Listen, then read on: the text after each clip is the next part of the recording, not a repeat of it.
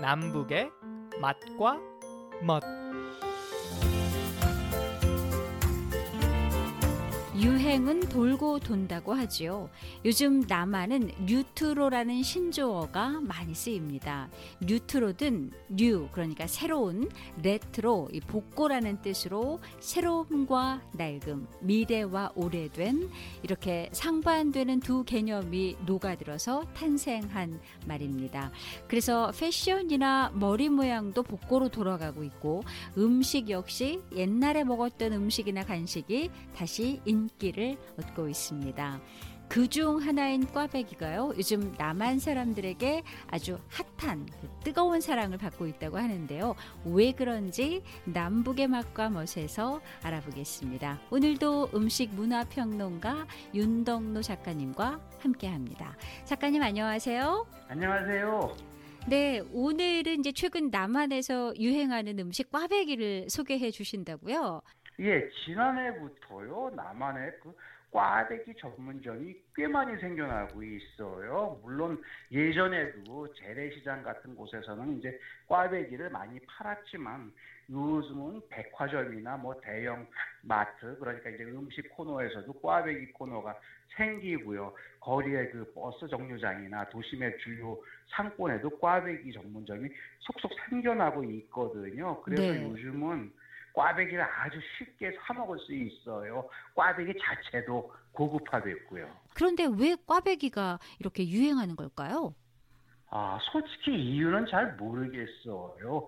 사실 남한은 이제 소비자 기호에 따라서 거리 음식도 이제 유행이 확확 바뀌는 사회니까 그 꽈배기도 이제 그런 그 흐름의 일환일 수도 있겠는데 네. 그동안 뭐 이제 대만 카스테라라든가 닭강정 같은 게 유행하다가 시들해졌으니까 새로운 먹거리로 넘어가는 과정에서 이제 꽈배기가 유행하는 걸 수도 있고요. 아니면 그동안에 외국 간식이 워낙 유행했으니까 이제는 꽈배기나 이 찹쌀 도넛 같은 그 옛날 복고풍으로 돌아가는 것일 수도 있겠지요. 남한은 유행이 사실 빠르게 바뀌거든요. 그래서 장사를 해도 거기에 이제 맞춰야 돈을 벌 수 있거든요. 이 경쟁이 그만큼 치열하다는 소리죠. 네, 사실 꽈배기는 그 주식이 아니라 이제 간식이다라고 이제 그런 생각이 드는데 어, 꽈배기가 그렇게 유행한다는 게 그만큼 군것질이 늘었다는 말인가요?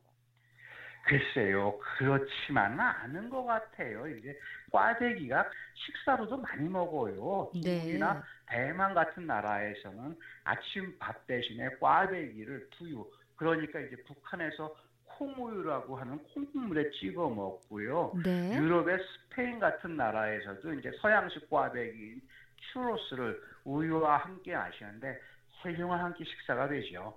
네, 요즘 한국도 이제 아침이 좀 많이 간편화가 돼서 아침 식사로 많이 먹겠다라는 그런 생각이 들기도 하네요. 그런데 저는 꽈배기가 그 한국 전통 간식인 줄 알았는데 아니었나 보네요. 여러 나라에서 꽈배기를 참 많이 먹는군요. 어, 그러면 우리가 어렸을 때부터 이제 꽈배기를 먹었으니까 꽈배기가 한국의 시장 음식, 학교 앞 군것질거리라고 생각하기 쉬운데 꽈배기는 사실 세계 여러 나라에 있어요. 일단 중국이나 동남아에서 많이 먹고요. 유럽도 그 스페인의 추로스라는 꽈배기가 스페인뿐만이 아니라 이제는 전 세계적으로 많이 퍼졌고요. 네. 그리고 따지고 보면 추로스도 사실은 아시아 꽈배기가 유럽에 건너가서 변형된 거라고 해요. 이렇게 꽈배기는 나라마다 이 종류도 다양하지만 사실 역사도 아주 깊은 음식이에요. 우리나라에서는 조선 중기의 임금인 광해군도 꽈배기를 먹었다는 기록이 있거든요. 네. 그런데 꽈배기는 처음에 생긴 곳이 우리나라인 건가요? 아, 아니에요. 꽈배기는 사실 중국에서 발달해서 동쪽으로는 우리나라나 일본으로 전해졌고요. 네. 또 남쪽으로는 동남아 그리고 유럽으로 이제 퍼졌다고 봐야 할 거예요. 하지만 진짜 원조를 따지자면 아마 중국도 아닐 테고요. 네. 서역이라고 하는 중앙아시아 내지는 옛날 그 페르시아 일대로 봐야 할 거예요. 왜냐하면 그곳이 밀가루 음식의 원조 지역이거든요. 아, 네, 그렇군요. 꽈배기가 어, 역사가 아주 깊은 그런 음식인데 어, 우리나라에서도 그 광해군 때 어, 그 이제 먹었다고 하셨잖아요. 광해군이면 이제 17세기 왕 때인데 거의 400년 전 옛날인데 그때 꽈배기가 있었다는 거네요.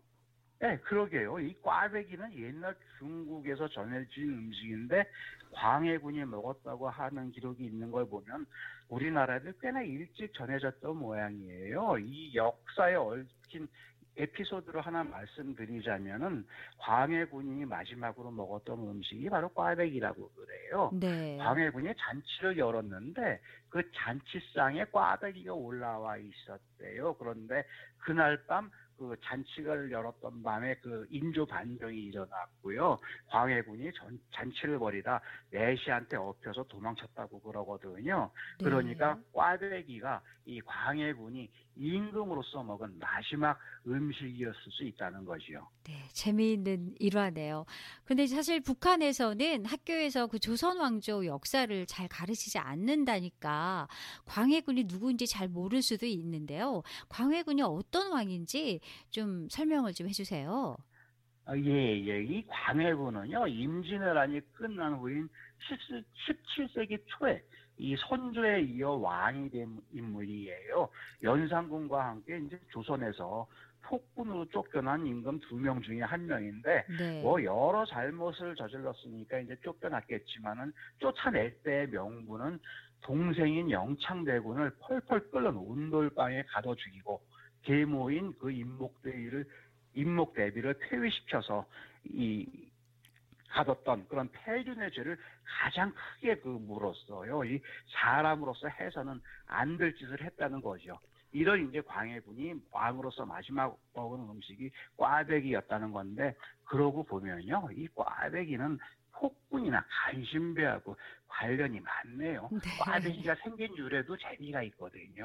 아, 그런가요? 그 꽈배기가 사실 이렇게 꼬여서 만들어진 그런 과자잖아요. 그 모습처럼 그렇게 꼬였다고 해서 좀 안 좋은 그런 재밌는 유래가 있을 것 같은데. 마- 맞아요. 말씀하신 것처럼 이제 꽈배기는 베베 꼬은 후에 그 기름에 튀겨 먹는 음식이잖아요. 근데 이렇게 베베 꼬게 된데 이제 사연이 있다는 거예요. 네. 12세기에 이 중국 진나라 때 진회라는 간신이 있었는데 충신을 모함하고 이제 온갖 나쁜 짓을 다 해서 백성들한테 무지무지하게 미움을 받았어요. 그런데 워낙 권력자였다 보니까 이제 어떻게 할 수가 없잖아요. 그러니까 백성들이 밀가루를 튀길 때 이 진해 놓은 이놈 죽어봐라 이러면서 비틀어 죽이는 것처럼 밀가루를 비틀어 튀기면서 네. 분필을 하는 과정에서 꽈배기가 만들어졌다는 거예요. 네. 근데 정말 사실인가요, 그게? 에이, 뭐 그럴 리는 없죠. 뭐 역사적인 기록은 없고요. 그냥 네. 후세 사람들이 이렇게 쭉 이제 만들어서 전해 전해지는 이야기인데 이 간신배인 진해를 욕보이기 위해서 만들어낸 스토리겠지요. 네, 말씀하시는 거 들으면서 갑자기 생각이 났는데 사실 누구랑 얘기하다가 어, 상대방이 조금 어, 비위에 안 맞는 말을 한다거나 그랬으면 뭐 꽈배기를 많이 먹었니 이렇게 베베 꼬고 그래 이런 말을 했던 그런 기억이 나요 친구들하고 얘기할 때. 그렇죠. 네. 그런데 진짜 꽈배기의 의미가 있다고요? 우리가 지금 맛있게 먹는 국수의 원형이 바로 이 배배 꼬인 밀가루 음식에서 비롯됐다는 거- 거거든요. 이 배배 꼬인 밀가루 음식이 발전하면서 한편으로는 국수가 됐고요. 또 한편으로는 꽈배기로 발전한 거예요. 사실 밀가루 음식이 처음 나올 때 보이는 게 탕병이라는 음식이에요. 탕 위에 밀가루 덩어리를 끓- 끓이는 음식이니까 상병을 한자 뜻 그대로 풀이하면 이제 떡국이지만 사실은 이게 수제비 덩어리라고 할 수가 있거든요. 네. 예, 그런데 그 다음에 탕병 다음에 등장한 게 새끼줄 삭자에다가 떡병 자른 삭병이라는 음식이에요. 옛날에는 밀가루가 거칠어져서 길게 늘이지 못했거든요. 그러니까 새끼줄처럼 꼬아서 만든 게 이제 삭병이라는 음식인데 이게 점점 발달하면서 국수로 발달했고 또 한편으로는 꽈배기로 발달한 것이요. 이 네. 간식으로 먹는 꽈배기가 사실은 국수의 원조라는 건데 이제 이게 바로 몰랐던 음식의 역사죠. 네. 어, 꽈배기 하나에 이렇게 많은 이야기가 있다는 것이 참 놀라울 정도인데요. 음, 추운 겨울 가족이 둘러앉아서 밀가루 반죽해 놓고 베베 꼬아서 기름에 튀긴 후 설탕을 듬뿍 발라서 먹으면 아주 기분도 좋아지면서 추위도 있지 않을까 싶네요. 여러분들도 오늘 한번 만들어 보는 건 어떨까요? 네, 작가님 오늘 말씀 감사합니다. 감사합니다. 남북의 맛과 멋 오늘 여기까지입니다. 저는 양윤정이었고요. 다음 주에는 겨울 딸기로 다시 찾아오겠습니다. 여러분 안녕히 계세요.